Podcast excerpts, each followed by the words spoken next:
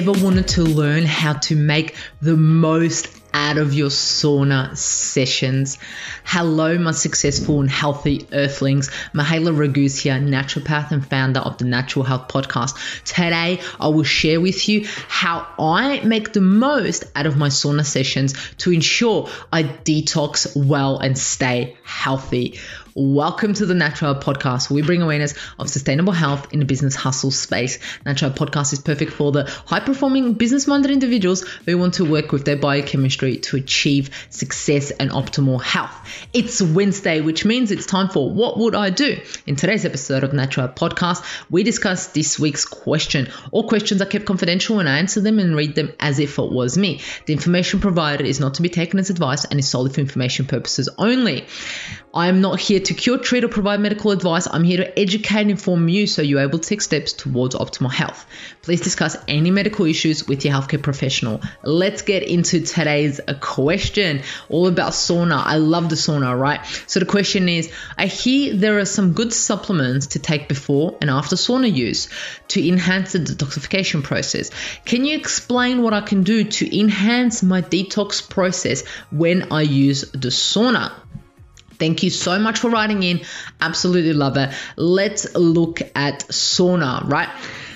Let's look into it, right? Sauna use has been used for thousands of years, right? We know the sauna, the first sauna apparently was in Finland and it's been there and, and, the Finnish people use it, has been using a sauna for so many years and it's absolutely amazing. And their sauna is brilliant because it's surrounded by snow, right? So there's snow outside and you go into this cute little wooden box you you know you do your sauna and then you go in the snow. And hence why a lot of people do that contrast therapy here in you know in Australia in the UK and Canada US and all around the world. It's that whole contrast right? The contrast thing right but essentially, let's look into sauna, right? So what, what I want to put out there is is no one person is without some toxic metals in their body, right? Circulating and accumulating either acutely or chronically in their in their body.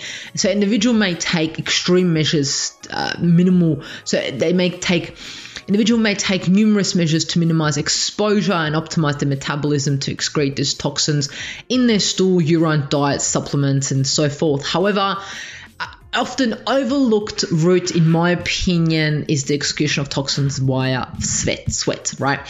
Um, so sweat is the number one key thing here of the sauna. That's what happens when you get in the sauna. I mean, if you've never been, that's what happens when you get in a sauna. You sweat, and you sweat a lot, right? Sweating with heat or exercise has been viewed throughout the ages as a cleansing type of healing method, right? So a lot of individuals see it as, you know, you're healing, you're cleansing yourself.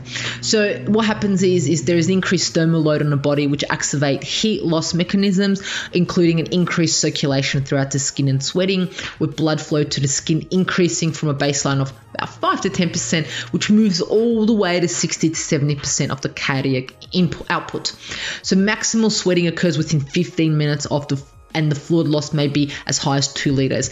This is where it's key to get your water in, right? So we can see that after 15 minutes, that's when it's kind of like max. We're gonna we're gonna sweat a lot, right? And that's where we can exceed as much as two liters. That is a lot. And if individuals can't sweat, there may be an underlying issue in regards to this. So if you are going to the sauna and you're not sweating, this has to be looked at, and we have to, understand what's happening inside of your body, right? So essentially, sweating has been perceived to promote health, not only accom- um, accompanying exercise, but also with heat.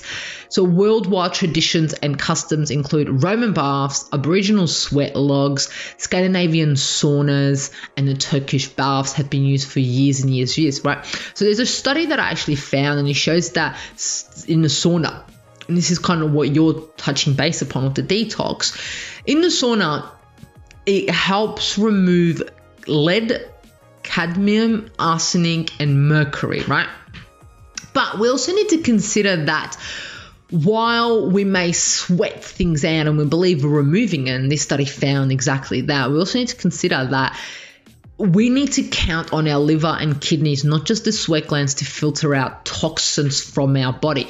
So most toxic, most toxins are removed from our body through urine and feces, and then some only, like the ones mentioned in the study, are removed through sweat. So we need to ensure that our kidneys, our liver, our, our, our gastrointestinal tract, our immune system are on point to detox, right? So also while saunas are relatively safe, there's it's not risk free, and this is where you need to touch base with individuals with your healthcare professional to see if sauna use is for you, right? So, sauna use is only part of a healthy lifestyle approach and is definitely not the golden, golden, golden thing for detox, right? It is an additional an additional component to it. Okay, so that's kind of what I wanted to say before I get into what I would do in regards to what I would use and things like that to use before sauna and after sauna to make the most out of it. What we need to understand here is what I'm saying is is a detox system doesn't just mean that we sweat out our toxins. Needs to come out from our feces for our urine. Our liver, kidneys need to be on point. Okay, some questions to ask yourself, right? Is number one, are you actually eliminating feces every day? And what does that feces look like? Okay, how is your kidney function? Are you urinating? Are you urinating too much? Are you not urinating enough? How is your liver function? Um, does that mean are you on any medications at the moment that may be impacting your liver? Uh, you, do you drink alcohol? Do you do drugs? Or you've done this before that's impacted your liver health? So therefore now your body can't detox the, the chemicals and toxins out of your body as well, right? How's your immune system? Is it overactivated because you might have an underlying virus, underlying infection, or is it not activated enough, right?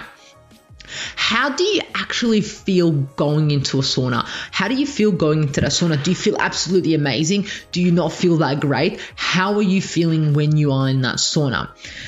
Does it make you feel better or does it make you feel worse when you're in a sauna? What what is actually happening inside your body? Do you even sweat? Another thing to take point is how long does it take you to sweat when you get into the sauna? Okay. Do you exercise at all or is sauna the only thing that you do? Do you do it once a week? Do you do it once a month? Once a year? How often do you go to the sauna? And also what is your toxin load? It would be good to take into look at what is your actual toxin load every day that you're exposed to at work, at home, everything that you do, what's your toxin load? So, for example, if you're a hairdresser, there's a heavy toxin load due to chemicals. If you're a painter, there's a heavy toxin load there. I mean, if you're if you're a golfer, there's a heavy toxin load due to all the uh, the sprays they use for that grass. There's things they need to consider and look outside of you know what you do every single day, how much toxins you're exposed to. Okay, so now let's get into the interesting part. What would I do to increase my sauna use? Okay, and what I do is I make sure that first I am eliminating and having a bowel movement at minimum once a day, right? An amazing bowel movement once a day is key because there's no point in me jumping in a sauna if I'm not even eliminating, right? Ensure my all other detox pathways are working on point, right?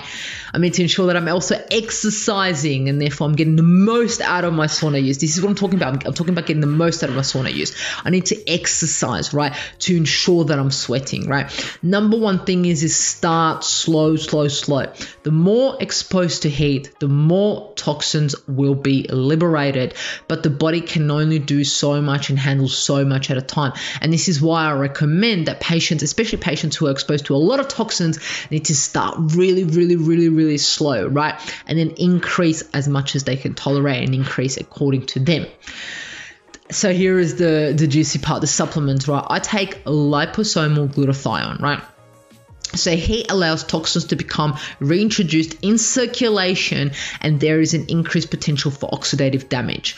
For this reason, I highly take antioxidants before and after sauna therapy. And what's the best antioxidant? Glutathione, right? You can also take, if you don't have access to glutathione, if you don't want to take glutathione, you can also take NAC or alpha lipoic acid, which kind of lets your body build build glutathione on its own, right? Then I would also take vitamin C. I would ensure that I'm taking an amazing electrolyte mix, which is either coconut water mixed with lemon salt and a bit of honey if needed. That is my electrolyte mix. I would ensure that I'm removing sweat off me. So what that means is I'm going in a sauna, I'm having a cold shower, I'm going in a sauna, having a cold shower because that cold shower closes the pores so no sweat is able to get reintroduced into our body, toxins I mean. The other thing that you can also take after talking to a healthcare professional is binders, all right? And these are taken before the sauna if you want, such as activated charcoal. Well, activated charcoal actually binds to mycotoxins, which is from mold, also BPA and common pesticides found in our foods. But be careful, as it not only binds to the bad things, it also binds to the good things like minerals and so forth, right? So it needs to be taken away from supplements, okay? So also you can take his calcium D-glucarate, which helps support detox pathways in your liver. So what it kind of looks like for me is ensuring that I'm pooing and all that things first, and then supplement wise, it looks like something like this for me taking glutathione and vitamin C an hour before the sauna, and then taking before I get into the sauna the charcoal, and then having the electrolytes in a glass bottle with me, and having them after the sauna use. That's kind of like the basis of it. But talk to your healthcare professional to ensure that this is right for you. I hope that this episode shed some light to your question and anyone who may be listening. And remember, the missing link between failure and success is your health.